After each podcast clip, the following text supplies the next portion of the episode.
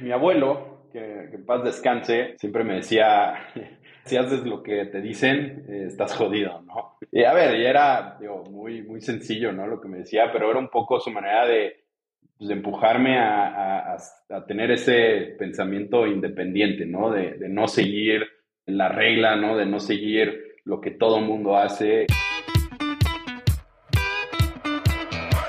Hola, soy Alex Galvez y esto es Fundadores, el podcast donde me dedico a tener conversaciones con fundadores de startups latinoamericanas para deconstruir sus experiencias, su historia, sus errores, sus aciertos y así encontrar los aprendizajes, herramientas e inspiración que tú puedas aplicar en tu día a día.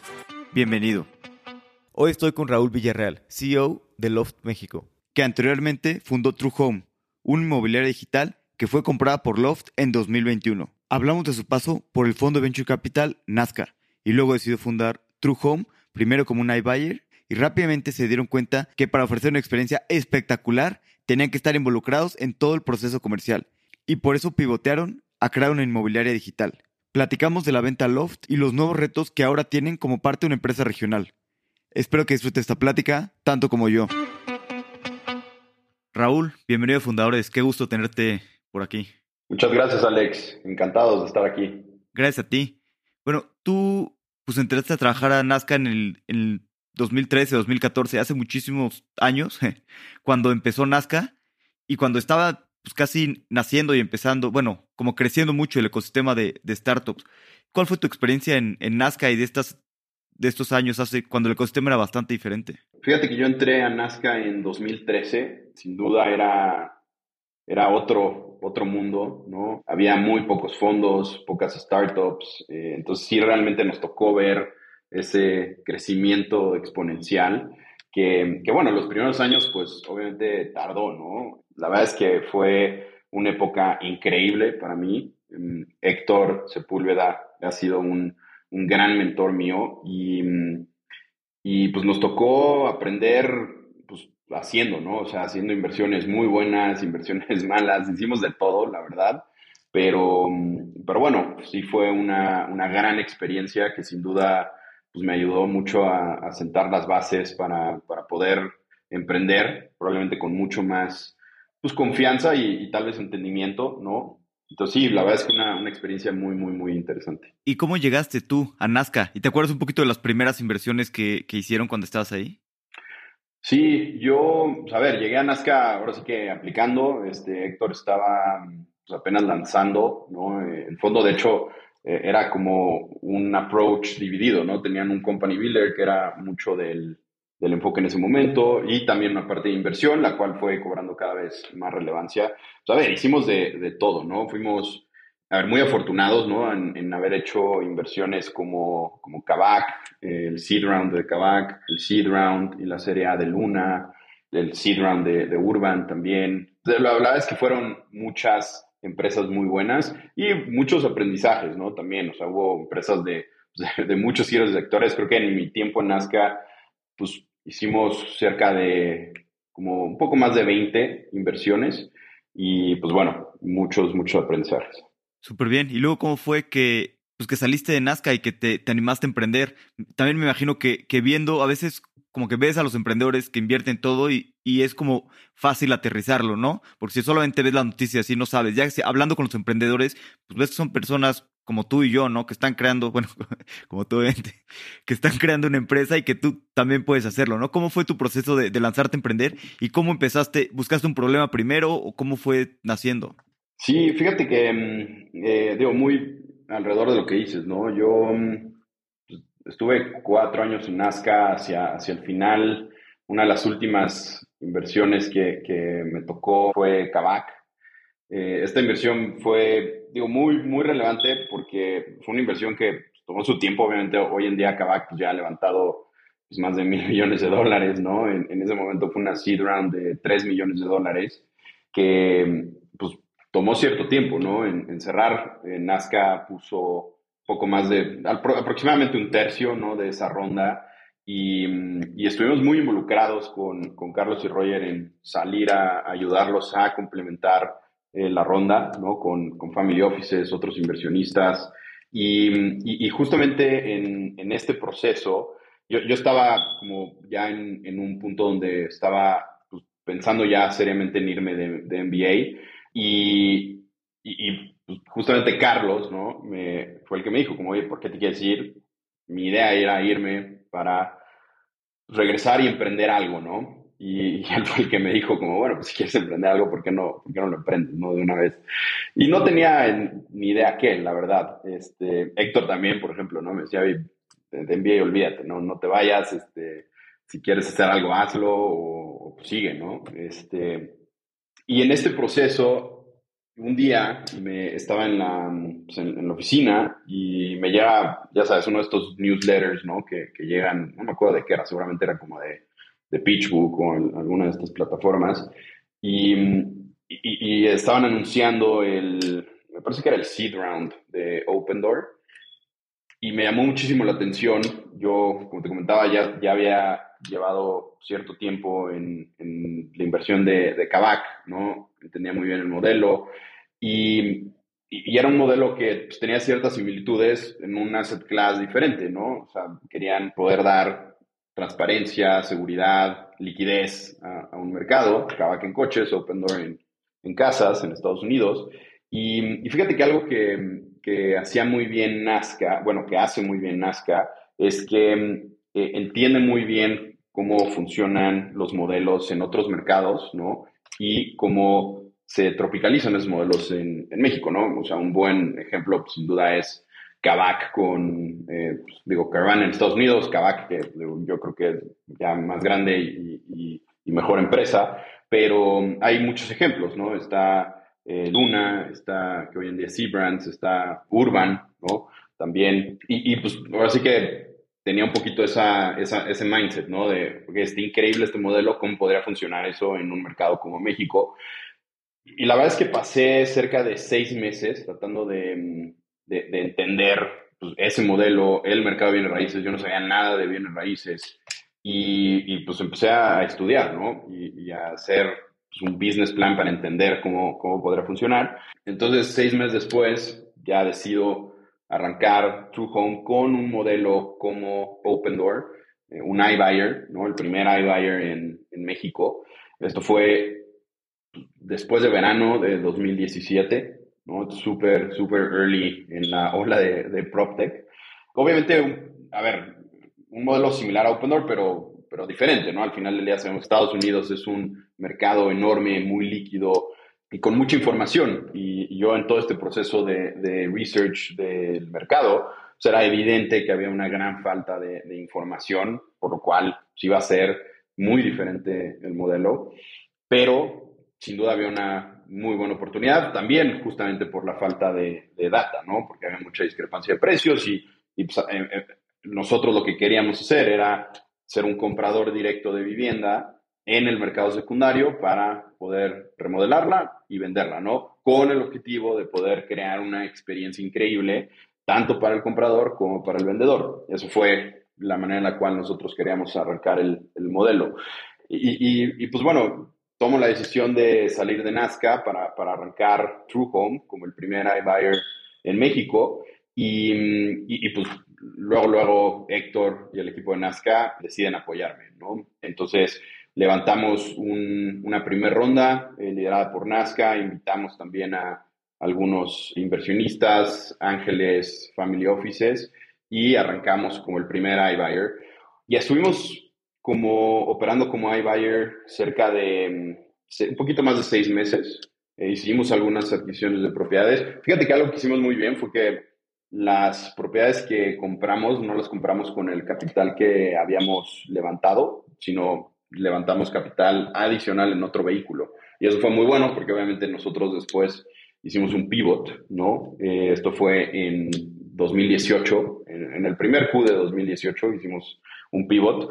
Y, y, pues bueno, la, a ver, la realidad es que eh, creo que el modelo de iBuyer funciona muy bien, pero lo que nos dimos cuenta nosotros es que si queríamos realmente hacer una experiencia diferente, ¿no? una experiencia increíble en el proceso de compraventa, necesitábamos nosotros también estar involucrados en el proceso comercial. ¿no? Y fue así como nos dimos cuenta que además de un iBuyer, necesitábamos nosotros crear una, una inmobiliaria, ¿no? Y eso fue el, primer paso a lo que nos llevó a un pivot. empezamos a explorar la manera en la cual nosotros podemos hacer nuestra operación inmobiliaria, además del iBuyer, pero la realidad es que nos dimos cuenta de, de una oportunidad gigante que había de poder traer tecnología para dar mayor transparencia, mayor información y poder hacer este proceso de compraventa increíble sin tener que tener por ahora la distracción de, la compra o la remodelación y poder enfocarnos en, crear valor para nuestros clientes de una manera mucho más fuerte ¿no? y escalable. Y fue así como nosotros tomamos la decisión de pivotear en, en 2018 y lanzamos True Home de nuevo como una inmobiliaria tecnológica. Obviamente e, este fue un modelo inicial que fue, que fuimos encontrando ese, ese market fit y se fue moldeando y evolucionando a lo que, a lo que es hoy en día, ¿no? Inclusive eh, hoy y antes de la compraventa, que yo, yo como lo explico es, primero éramos una inmobiliaria tecnológica, después construimos un, un marketplace y hoy en día lo que somos y lo que estamos construyendo es un ecosistema inmobiliario que gira alrededor de poder agregar valor dentro de sus, sus actores. Y eso es un poquito de la, de, la historia. Un poquito, me gustaría meterme al, al pivot, porque a veces como emprendedor, sobre todo first time founder, es difícil estar haciendo algo y, darte, porque pivotearon relativamente rápido, seis meses, se dieron cuenta. ¿Te acuerdas un poquito el debate en tu cabeza y cómo, con quiénes platicaste esto de lo, lo, que estabas viendo y qué te ayudó a tomar la decisión de pivotear pues, fuerte, ¿no? Y sin miedo. Sí, a ver, no es fácil, ¿no? Creo que nosotros algo que hicimos bien fue pues, darnos cuenta rápido y hacerlo rápido, ¿no? Este, ¿no? Por ahí en, ¿no? en la industria dicen, ¿no? Como if you're gonna fail, fail fast. Y, y, pues de cierta manera hicimos eso, ¿no? A, ver, creo que hay un, eh, es un gran modelo de live buyer y, y, hay una oportunidad gigante pero la realidad es que nos dimos cuenta que pues, iba a ser un modelo que iba a tardar mucho más tiempo, no iba a ser tan impactante ¿no? hacia el mercado como lo podía hacer el generar valor a través de tecnología en el proceso de compraventa como tal. Y, y, ah, pero, pero, aún así es un, es un proceso complicado, o sea, no es, no es fácil como emprendedor. A ver, yo me había salido de, pues, de Nazca, ¿no? De un trabajo increíble, ¿no? Que me encantaba, que, que nos había ido muy bien. Y, pues obviamente entras con esta expectativa de, pues, pues la, la, vamos a romper, ¿no? O sea, venimos aquí para romperla y para ganar y, vamos a, darle.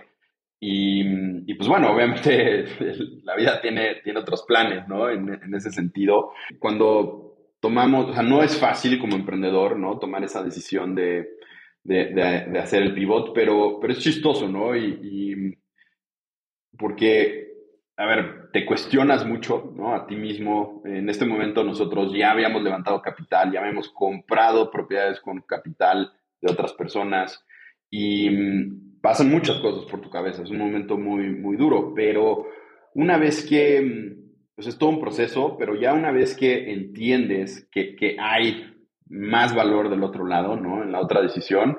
Es como si you flip the switch, ¿no? O sea, como que ahora, ya una vez que, que haces ese proceso, ya entonces el amor es hacia el nuevo proyecto, ¿no? Ya no tanto hacia el, el anterior.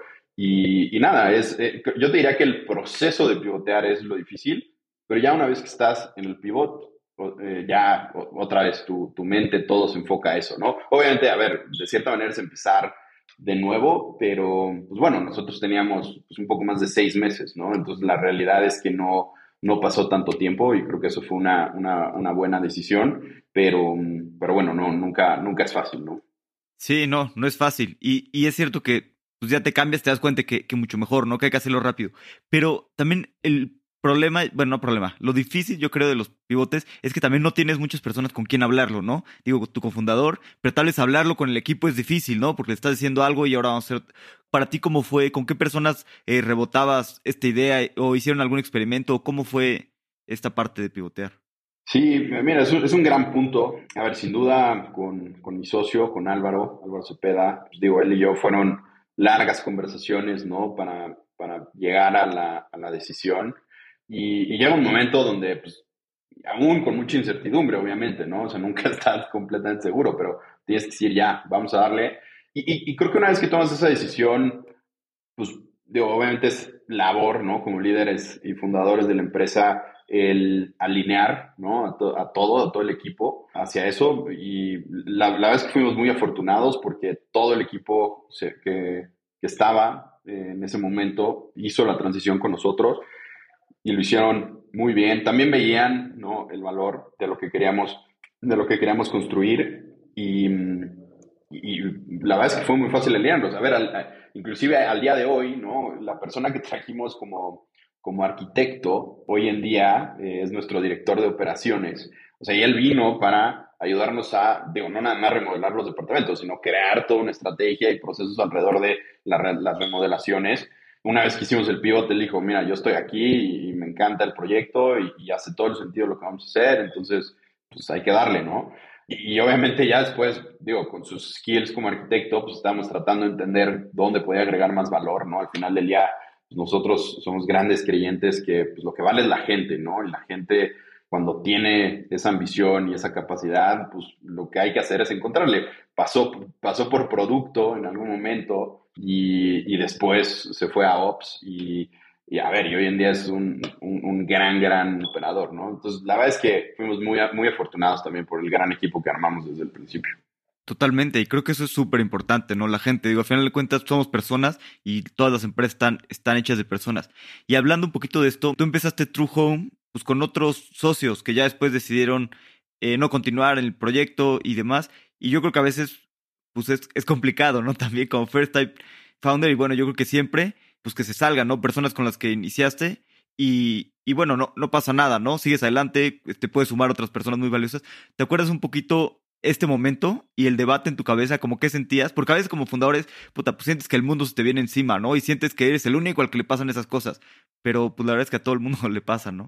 Sí, no, completamente. A ver, la verdad es que esa parte es súper importante, ¿no? Em, en el proceso de, de, True Home sí hubo pues, algunos cambios en el equipo, hubo un par de personas que se sumaron al equipo como pues, desde el principio, ¿no? Para ayudarnos a, lanzar, tomaron la decisión de perseguir otros caminos y, la verdad es que, a ver, looking back, pues, estos procesos, ¿no? De construir negocios y, a la velocidad, ¿no? Y, dimensiones que, que, buscamos, son procesos bien duros, ¿no? Este, hay muchísimo estrés, son procesos que a veces son muy solitarios, hay pues, inversionistas con, con, expectativas que nosotros fuimos muy afortunados porque todos fueron súper supportive siempre, sabían que le estábamos dando con todo, pero, pero aún así tienes esa presión, ¿no? Porque pues, tienes que, crecer, tienes un business plan y hay veces que pues, si las cosas no van como, como tú quieres, pues tienes que encontrar la manera de hacerlo, ¿no? Y, y, y tener el equipo y estar rodeado de la gente correcta, ¿no? Que esté ahí en los momentos complicados, en los momentos buenos, en los momentos malos, es súper importante y, realmente yo me siento muy afortunado porque creo que la relación que tenemos como founders, Álvaro y yo, es, es excelente en esos sentidos, ¿no? Este, y, también porque sabemos distinguir muy bien pues, qué le corresponde a cada quien y, hacemos una muy buena división, ¿no? De las cosas, pero el gran valor está en, en el apoyo incondicional que nos tenemos. Buenísimo. Y sí me mencionas que esto es súper complicado, ¿no? Ya cuando empiezas a escalar, es muy diferente una empresa tradicional que una startup, ¿no? Que está creciendo muy rápido, que está escalando súper rápido. ¿Cómo les fue a ustedes después en la parte de, pues ya pivotearon a, una inmobiliaria, digámoslo así, digital, y ahora escalar, ¿no? Y empezar, porque hay muchísimo mercado para esto y hay una gran necesidad, ¿no? Ya que empezaron a ver este product market fit, ¿cómo fue el escalar tan rápido y qué dificultades empezaron a, a tener? Sí, a ver, creo que es una, es una gran pregunta, ¿no? Y, yo siempre he creído, bueno, más bien me, he dado cuenta que el product market fit también depende mucho de, del tamaño, ¿no? De, de, la empresa o la etapa en la que estás. Al, al principio nosotros como, como inmobiliaria tecnológica logramos crecer muy rápido, ¿no? Era algo nuevo en el sector, también fuimos aprendiendo mucho de cómo, cómo hacer las cosas, pero nos dimos cuenta de una manera muy rápida que que no íbamos a poder hacer esto solos, ¿no? Que, que si queríamos convertirnos en la inmobiliaria más grande, ¿no? Que nuestra, yo te diría que nuestra visión inicial era volvernos la inmobiliaria más grande de México, que digo, lo logramos, la verdad es que relativamente rápido, pero si queríamos hacer esto, pues no íbamos a poder hacerlo nosotros solitos, como una inmobiliaria normal. Teníamos que pues, colaborar con, con, el mercado y así fue como nosotros empezamos a formar nuestro marketplace, donde abrimos la puerta a que se sumaran a nuestra plataforma otras inmobiliarias, desarrolladores, agentes, y de esta manera empezamos a, a crear pues, los cimientos de lo que se fue construyendo como un ecosistema, ¿no? Donde pues, obviamente hoy ya no es nada más la compra-venta, ¿no? Sino está el tema del financiamiento, tenemos ya otro tipo de productos como escrow. Pero bueno, e, eso yo te diría que fue lo, lo, más importante para nosotros, ¿no? O sea, sin duda como inmobiliaria tal vez llegamos a un product market fit de cierta manera, pero después si quieres crecer hacia un marketplace, pues el product market fit ya no es nada más hacia el cliente, ya también es hacia los desarrolladores, hacia los agentes, hacia las inmobiliarias, ¿no? Entonces, por eso tienes que ir evolucionando también con eso. Sí, sí, sí, es interesante cómo lo planteas.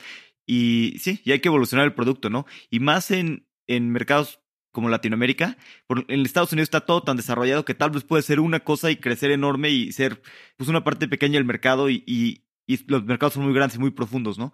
Aquí en Latinoamérica a veces tienes que, evolucionar más y tomar partes, este, pues de antes del proceso, después del proceso. Si realmente quieres crecer mucho, pues tienes que construir muchas cosas que no existen, ¿no? E ir evolucionando. Sí, 100%. Pero también eso crea oportunidades, ¿no? Porque, Total. a ver, eh, el ecosistema como, como lo estamos construyendo en, eh, en Latinoamérica, ¿no? Por ejemplo, con, con Loft, pues es algo que en un mercado como Estados Unidos sería muy difícil ahorita de, replicar, ¿no? Y justamente, ¿no? Las oportunidades que existen en este, en este mercado, pues crean esta oportunidad de poder ser mucho más relevantes también como, como empresa. Y, lo estamos viendo, digo, nosotros en, bienes raíces, ¿no? Kavak, en, en, coches, Rappi, ¿no? También, o sea, creo que se crean oportunidades bien interesantes también en mercados como los nuestros. Sí, totalmente, justo eso.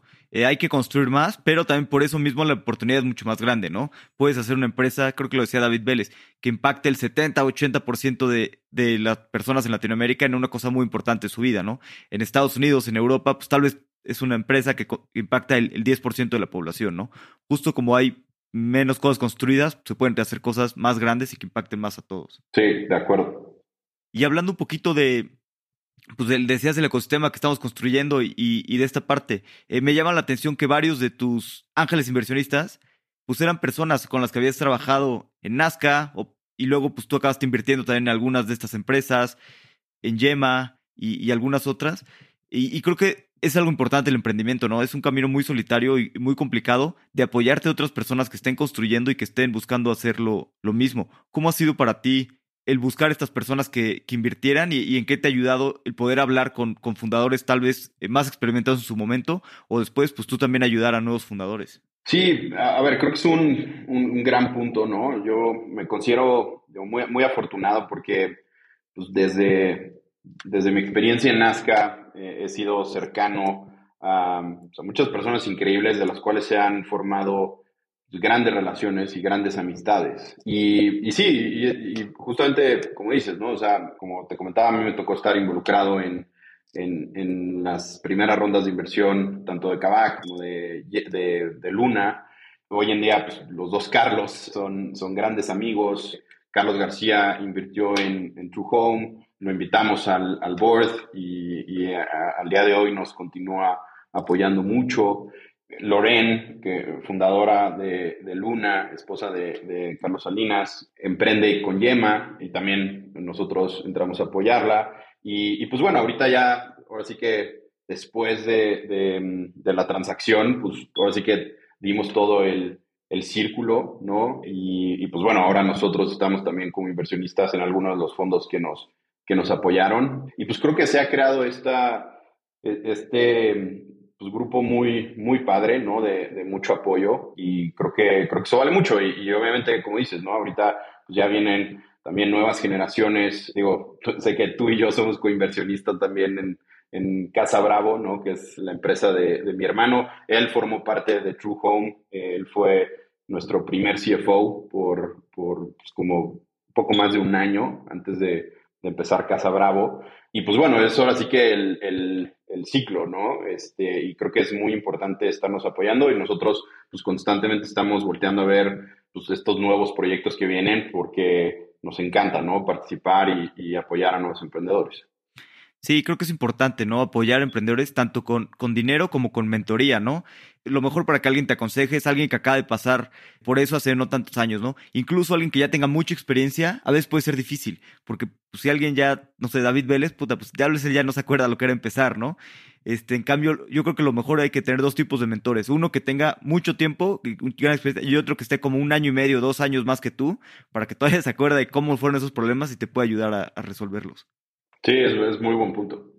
Metiéndonos un poquito a la venta de True Home a Loft, pues sé que a veces suena muy bonito y todo en, en las noticias, las ventas, todo, pero en realidad pues sé que es un proceso súper complicado, súper estresante y también es como un misterio todo en Latinoamérica, ¿no? Cómo funcionan los procesos de venta. Me encantaría aprender un poquito, primero, cómo fue que, que empezó a, empezaron a, nacer las conversaciones.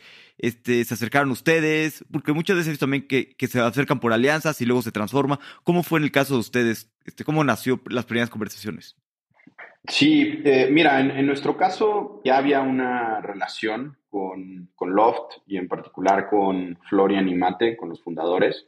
Nosotros cuando levantamos nuestro seed ellos pusieron un ticket pequeño, nos hizo intro Monashis en ese momento, que ellos también habían invertido en, Loft. Y, a ver, fue un ticket muy pequeño que lo único era, digamos que la manera en la cual podíamos estar cerca y, abría la puerta a tener esa comunicación, ¿no? Esto fue en 2018, entonces ahora sí que permitió que pues, fuera generándose y madurando una relación ¿no? de confianza de qué estábamos haciendo nosotros, qué hacen ellos, eran mercados diferentes. Y, así fue como se fue formando la relación. Ahora, en el momento de, de que ya empezamos a tener conversaciones, pues fue un poco diferente porque nosotros, nosotros habíamos levantado nuestra serie A en inicios de 2020. O sea, la verdad es que a ver, yo también me considero que hemos sido como muy afortunados en el, en el timing, ¿no? Porque para que te des una idea, los últimos wire transfers de nuestra Serie A entraron a finales de febrero de 2020, ¿no?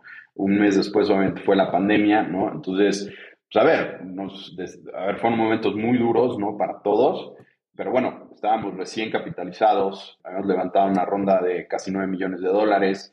Entonces, la vez que, que fue buen, buen timing, ¿no? En ese, en ese sentido. Ahora, yéndonos hacia 2021, que fue cuando empezó todo este proceso, nosotros estábamos ya en proceso de levantar nuestra serie B. Estábamos eh, ya en conversaciones bastante avanzadas y Loft estaba en, eh, pues ya a punto de cerrar la serie D, ¿no? Fue una serie D de más de 500 millones de dólares y aún no la habían anunciado, ellos sabían que yo estaba levantando en el mercado y un día Florian me marcó, ¿no? Y, me dijo, oye, este, vamos a anunciar una ronda, sé que estás levantando, ¿por qué no, por qué no hablamos, ¿no? Y, pues bueno, de ahí empezó, ¿no? Así, ahí empezaron esas conversaciones. Yo en paralelo, ¿no? Porque obviamente, a ver, como founder, pues, tu expectativa no es vender o tener un éxito en la serie B, ¿no? Entonces, nuestro plan era 100% levantar pero, pues, a ver, estamos ahora sí que con, con los oídos este, abiertos, ¿no? A, a, continuar conversaciones. Y yo te diría que esa parte también fue complicada, ¿no? Porque, a ver, fue un proceso muy largo, o sea, de, de que firmamos un term sheet a cerrar, fueron pues, casi ocho meses, más varios meses antes de haber tenido un term sheet, ¿no? Entonces, fue un proceso muy, muy largo y, y empezando por, pues, por, este momento donde se acercan, donde pues, teníamos que tener procesos simultáneos, ¿no? Tanto con fondos que pudieran liderar una serie B, con como conversaciones con interesados, ¿no? Con, con, empresas estratégicas. A ver, fueron conversaciones que fueron madurando poco a poco.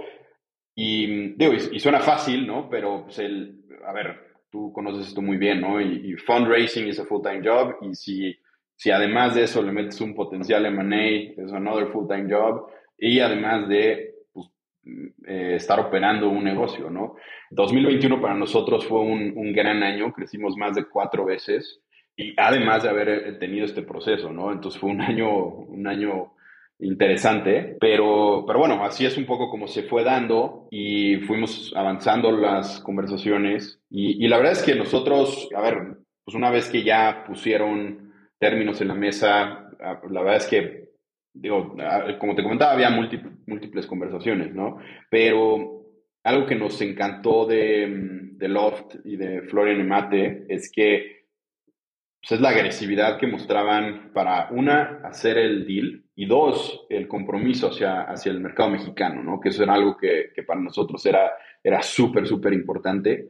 Y, y, bueno, y, eventualmente tomamos la decisión de, perfecto, pues este es el camino, ¿no? Ganemos juntos. Y yo, te diría que para mí lo más importante fue, para tomar la decisión, fue el crecer nuestra visión o nuestro concepto de, ganar, ¿no? De ser los número uno en México, a poder crear la plataforma o el ecosistema de, real estate pues, más grande del mundo fuera Estados Unidos y China, ¿no? Que eso es un poco lo que, lo que buscamos, ¿no? Y, y esta, sí, esta amplificación de nuestro sueño, ¿no? Fue lo que, lo que nos hizo tomar este camino.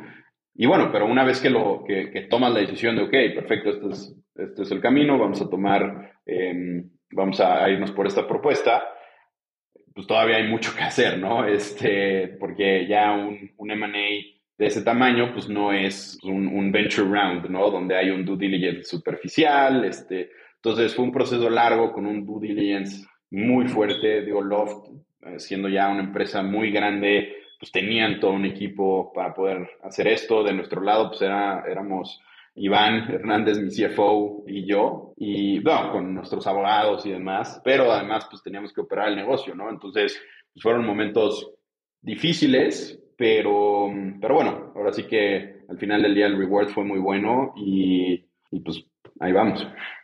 Claro, me gustaría hacer doble clic en esta parte porque estás hablando un poquito de cómo es el proceso, ¿no? Tú estás buscando levantar una serie B y luego empiezas con pláticas de M&A, pero hay un momento muy específico en el que pues como dices, estás viendo term sheets o lo que sea, y tardan un buen rato en firmar. Pero también hay un momento en el que dejas las pláticas de series B, porque pues ya vas por el camino de, del M&A, y un poquito, pues si el M&A se cae por cualquier razón, pues tú ya no estás hablando con inversiones de serie B, entonces, o sea, como que el camino es medio casi casi cerrar, ¿no? Entonces yo creo que es un momento muy estresante. Me encantaría saber cómo viviste este, pues este momento tan estresante y, cómo fue justo este momento en el que decides, oye, sí, vamos por el M&A, ya dejamos a los de Serie B. ¿Cómo, cómo se vive eso como founder y CEO? Sí, eh, es interesante, ¿no? Este, no es, o sea, llegar a, a, tomar esa decisión hay múltiples factores, ¿no? Obviamente nuestro board estuvo muy involucrado. Carlos García fue un, gran elemento para mí en estos momentos, ¿no? Obviamente por, su experiencia y también por el conocimiento que tiene del negocio y, también tiene eh, pues una muy buena relación con, con, con Florian y, con Mate. Y, a ver, pero, pero tienes toda, toda, la razón, ¿no? Una vez que tomas la decisión, ¿no? Por más que, que llegues a la conclusión de que esta es la decisión correcta, pues, a ver, todavía pueden pasar muchas cosas. A ver, creo que fue un M&A en muy buenos términos de ambos lados, ¿no? Entonces, no, o sea, no, no había este componente pues, agresivo, ¿no? O sea, la verdad es que el equipo de Loft, a ver, ellos estaban haciendo su chamba y tenían que hacer todo el proceso, ¿no? Y se entiende. Y, pero bueno, pues ese proceso toma, toma tiempo, ¿no? Y el tiempo, pues en, en startups, pues obviamente también tiene otras implicaciones, ¿no? Porque pues tú tienes cierto capital, ¿no? Cierto dinero en el banco, necesitas crecer, necesitas estar invirtiendo y pues cada vez ese, ese dinero se, va, se va acabando. Entonces, sin duda hay muchísimo estrés involucrado, pero pues creo que fuimos muy, pues, muy afortunados por eso, ¿no? Porque obviamente había conversaciones y negociaciones y demás, pero en todo momento, pues siempre fue de muy buena fe eh, todas las conversaciones y creo que en ese sentido fuimos muy, muy afortunados. ¿Y cómo fue para ti, ya que se cerró el M&A y todo? O sea, imagino, bueno, también estresaría muchísimo todo el proceso y tantos meses de estrés. ¿Cómo fue cuando se cerró? ¿No sentiste esa tranquilidad? ¿Qué hiciste para festejar, para relajarte? Pues mira, el día que firmamos, yo estaba en mi casa, mi esposa estaba de viaje y, y, yo me acuerdo perfecto que llega el DocuSign y yo como que yo firmé hasta el final, ¿no? Hasta que estuviera ya todo, todo súper firmado. Y me acuerdo perfecto, o sea, ya que vi que ya, ya estaba listo para firmar, yo firmé y literalmente me fui a echar una siesta como de dos horas. literalmente fue lo que, fue lo que hice. Este, no, a ver, la verdad es que es un proceso, pues, pues que sí, sí requiere mucha energía, ¿no? Mucha energía, además de todo lo que está ongoing, ¿no? Porque el, operar un negocio, a ver, crecer un negocio cuatro veces en menos de 12 meses, que ya era de un tamaño relevante, o sea, nosotros en 2021 empezamos con cerca de pues, un poco menos de 300 empleados, terminamos 2021 con más de 600, ¿no? Entonces también fue un crecimiento grande del, del equipo y obviamente con ese crecimiento pues también vienen muchas cosas, ¿no? Hay gente que pues, termina su ciclo, entonces también, a ver, el, el rol del, del, CEO pues, eh, es, muy enfocado también a, su equipo, ¿no? Entonces, además de pues, estar llevando el deal, la operación, hay muchas, muchos elementos del equipo que, pues que, hay que, hay que cuidar mucho, ¿no? Entonces, sí se vuelve un, proceso que, que, requiere mucho enfoque y mucha energía, pero, pero bueno, la verdad es que el outcome fue muy bueno, entonces muy, muy contentos. Obviamente ya después con, con mi esposa me fui unos días a, a, la playa, pero, pero bueno, sí, gran celebración. Este, bueno, hicimos una con el equipo, obviamente, esa fue como la, la, gran, la gran fiesta, pero nada más.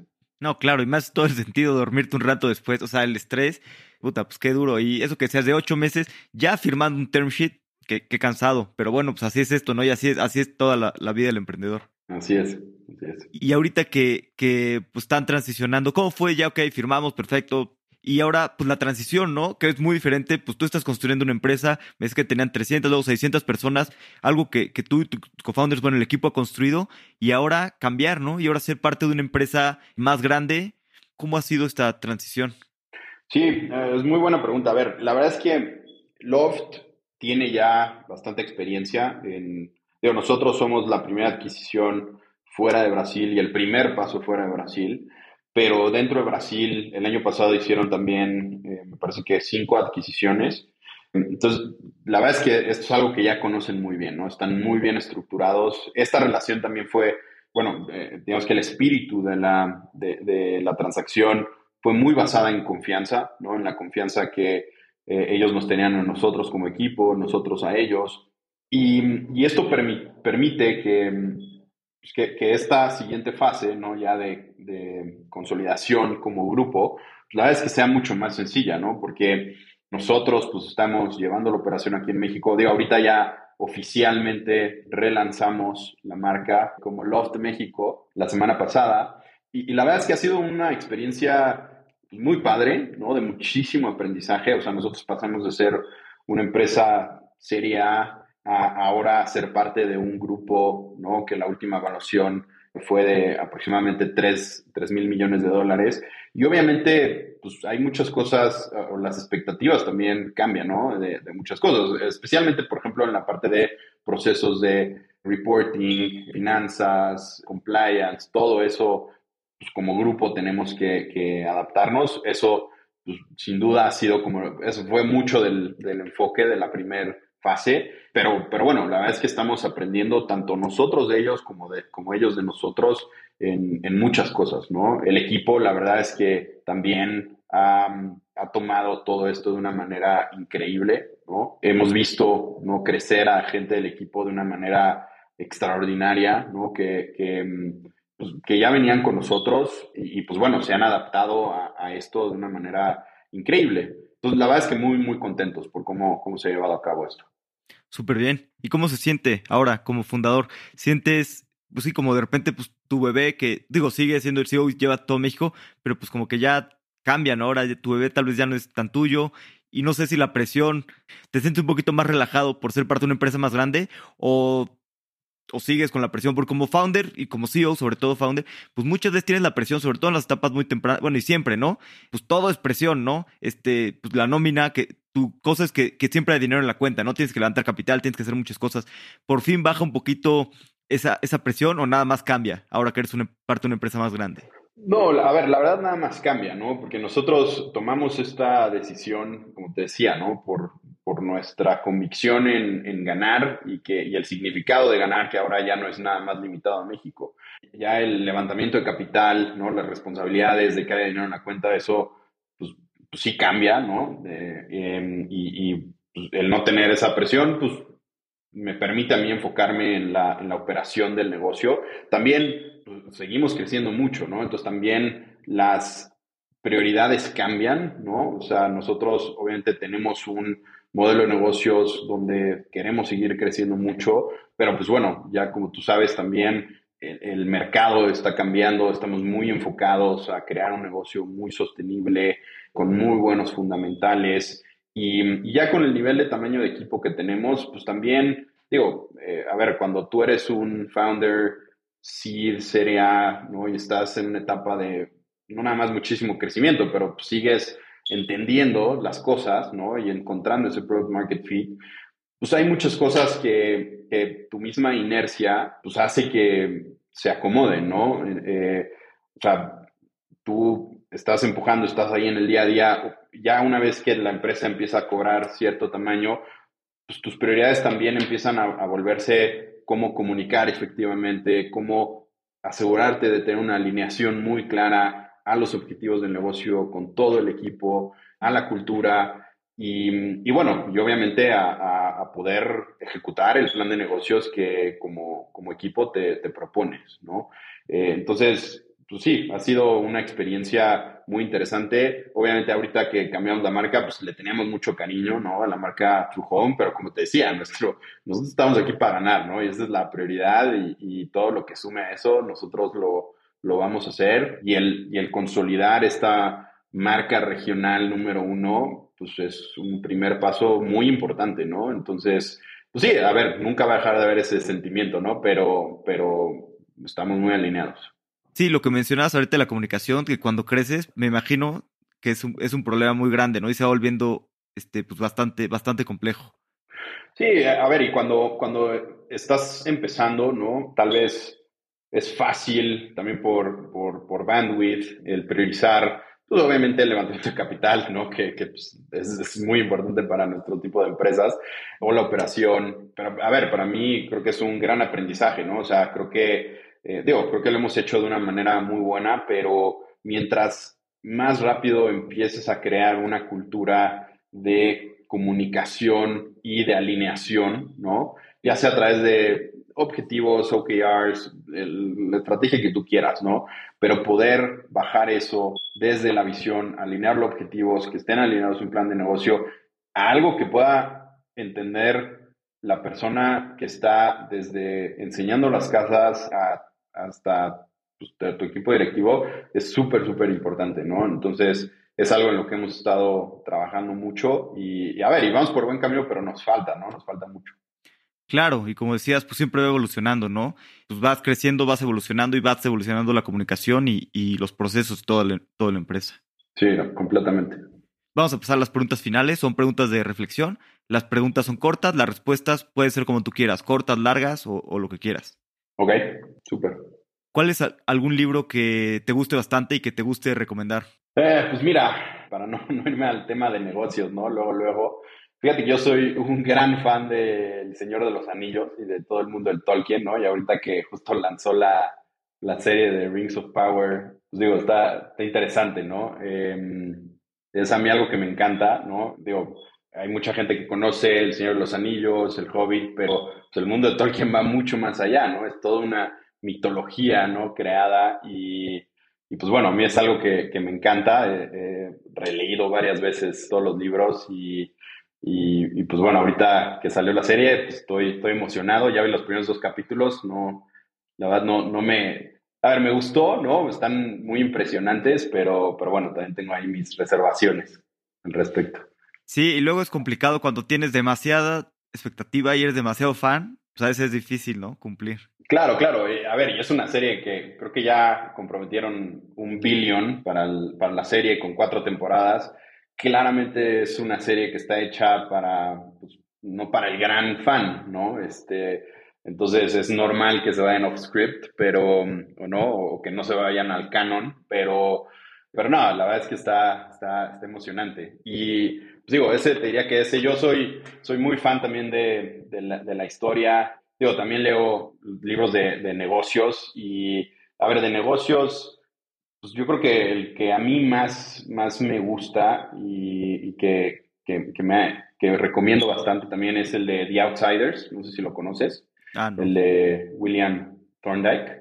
Se me, hace, se me hace un gran libro, ¿no? Porque pues, te pone un poco en perspectiva, digo, a ver, William Thorndike creo que es similar a, a Ben Horowitz, ¿no? De, de Hard About Hard Things, es un inversionista y, y, toma un approach que, a ver, tal vez no es tanto de su historia como, como puede ser el de Ben Horowitz, pero hace todo este análisis alrededor de pues, ocho CEOs que tienen un, un, performance increíble, ¿no? Contra el benchmark, que como benchmark ponen a Jack Welch y, a, y obviamente al S&P, y, y, pues creo que es muy interesante, ¿no? Porque él, similar, por ejemplo, a como Jim Collins le hace en sus libros, que trata de encontrar estos traits, ¿no? Common traits que, que tienen, pues te das cuenta cómo, digo, también obviamente desde la perspectiva del inversionista y tal vez también por eso resuena conmigo, ¿no? Ese libro, por, por, mi, por mi background, pero um, cómo pues, toman un approach de, de asset allocation, ¿no? De, de resource allocation en toda la toma de decisiones.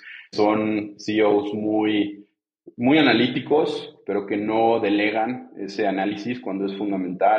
Son muy pragmáticos, pero también, bueno, y action driven en el momento que se necesita, ¿no? Entonces es un libro que, que me gusta mucho, que, que, recomiendo bastante. Buenísimo. ¿Qué creencia o hábito has cambiado en los últimos cinco años que ha mejorado drásticamente tu vida? Uf, buena pregunta. Pues, a ver, creo que, mm, creo que el el tema de encontrar un balance, ¿no? O sea, creo que, a ver, en nuestra industria, que es una industria de gente pues, muy joven muchas veces, o sea, yo, yo empecé, empecé True Home cuando tenía 27 años, pues es muy fácil como el, el sacrificar, ¿no? Sacrificar tiempo, sacrificar salud, sacrificar tiempo con la familia, con los amigos.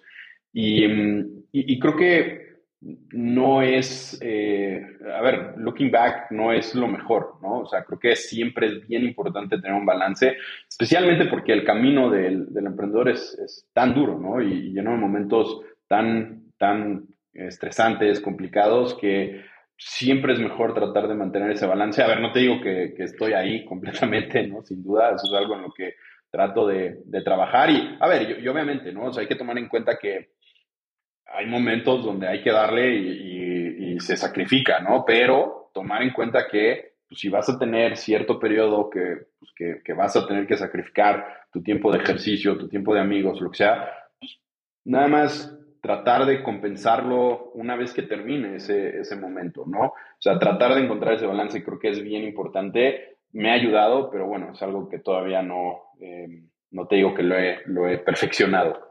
Buenísimo, sí, es, es, difícil eso y es importante, tienes razón, que es fácil sacrificar y pues en largo plazo te, te, va a cobrar factura, ¿no?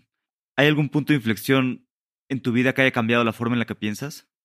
Híjole, pues a ver, o sea, sin duda el haber empezado True Home, probablemente en True, True Home el pivot, ¿no? O sea, creo que, a ver, es, es un camino pues, lleno de aprendizajes, ¿no? Y, y que sin duda ha cambiado mi vida. A ver, tal vez ahorita desde donde estoy parado, ¿no? Ya después de haber tenido un exit, creo que, pues, y, ver, ¿no? Los rewards, pues creo que puede, puede sonar un poco fácil, ¿no? Pero creo que el, el, creo que el tomar riesgos en el momento correcto, pues creo que es súper, súper importante.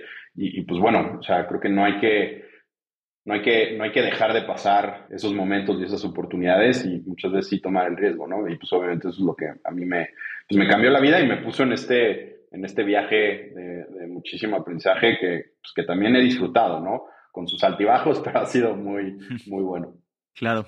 ¿Hay algún consejo que te hayan dado que te haya servido mucho? Pues mira, mi, mi abuelo, que, que en paz descanse, siempre me decía si, haces lo que te dicen, eh, estás jodido, ¿no? Eh, a ver, y era muy, muy sencillo, ¿no? Lo que me decía, pero era un poco su manera de, pues, empujarme a, tener ese pensamiento independiente, ¿no? De, de, no seguir en la regla, ¿no? De no seguir lo que todo mundo hace y, y pues bueno, era, era su manera de transmitirme eso y siempre como que trato de tomar eso en cuenta cuando, pues, cuando tomo las decisiones o me pongo a pensar, oye, ¿qué es lo que tengo que hacer? ¿No? O sea, hay muchas veces que, pues probablemente sí, la, la, la opción más segura, ¿no? Más sencilla, no probablemente es la, la mejor, ¿no? Y entonces es bien importante que nosotros sepamos tomar pues, esos riesgos en, esos momentos indicados. Sí, qué, qué buen consejo, ¿eh? me, me gustó bastante. si pudieras quedarte, bueno, a lo largo de estos años que has estado emprendiendo y, los años de carrera, si pudieras quedarte con dos aprendizajes para transmitirle a, otras personas, ¿qué aprendizajes te gustaría quedarte? Pues mira, a ver, creo que algo bien importante que, a ver, de cierta manera sabes, pero creo que, creo que cada vez, o sea, conforme vas teniendo experiencias, es, es más, más evidente, es, a ver, todo se trata de la gente, ¿no? O sea, la gente de que te rodeas, la gente con la cual haces tu, equipo. O sea, al final del día, pues, todo lo que hemos logrado ha sido un esfuerzo de, todo un equipo y creo que el ponerle el valor a la gente es súper importante y pues bueno, es, para nosotros es, es, lo número uno, especialmente en la industria donde estamos, ¿no? Que es una industria que funciona a partir de la gente. O sea, nosotros al final del día creamos soluciones tecnológicas, productos innovadores pero que no funcionan sin, la gente, ¿no? De acuerdo. ¿Y algún otro? Ya que eran dos. Hijo, no sé, ya me, quedo, con uno mejor. Buenísimo, uno que más, más profundo. Buenísimo, Raúl. Si alguien quiere saber más de ti, saber más de Loft, si a alguien le interesa vender su casa, eh, usar los servicios de Loft, ¿cuál es la mejor manera de, de, pues, de buscarlos y de, de, usarlos? Sí, claro, pueden entrar a nuestra página loft.com.mx o también nos pueden seguir por por redes sociales, en la cuenta de, Loft eh, México, en, Instagram, en LinkedIn, eh, ahí nos pueden seguir. Yo también estoy en LinkedIn, Raúl Villarreal. Y pues nada, Alex, la verdad te, agradezco, la, pasé muy bien, eh, muy buena plática y, pues nada, aquí seguimos. Gracias a ti, la verdad es que la pasé muy bien platicando contigo, aprendiendo más de, pues, de su camino y de que además, pues nada, está, fue un paso más, ¿no? Pero siguen todavía en el camino de crear realmente pues un líder que esté revolucionando toda la industria, ahora no solo en México, sino en América Latina. Muchas gracias, Alex. Cada vez vamos a ver más casos de startups exitosas que son compradas por startups más grandes. Me emociona ver la madurez que está logrando el ecosistema. Si te gustó el episodio, compárteselo a algún amigo que sepas que lo va a disfrutar. Y espero que disfrutes los próximos episodios.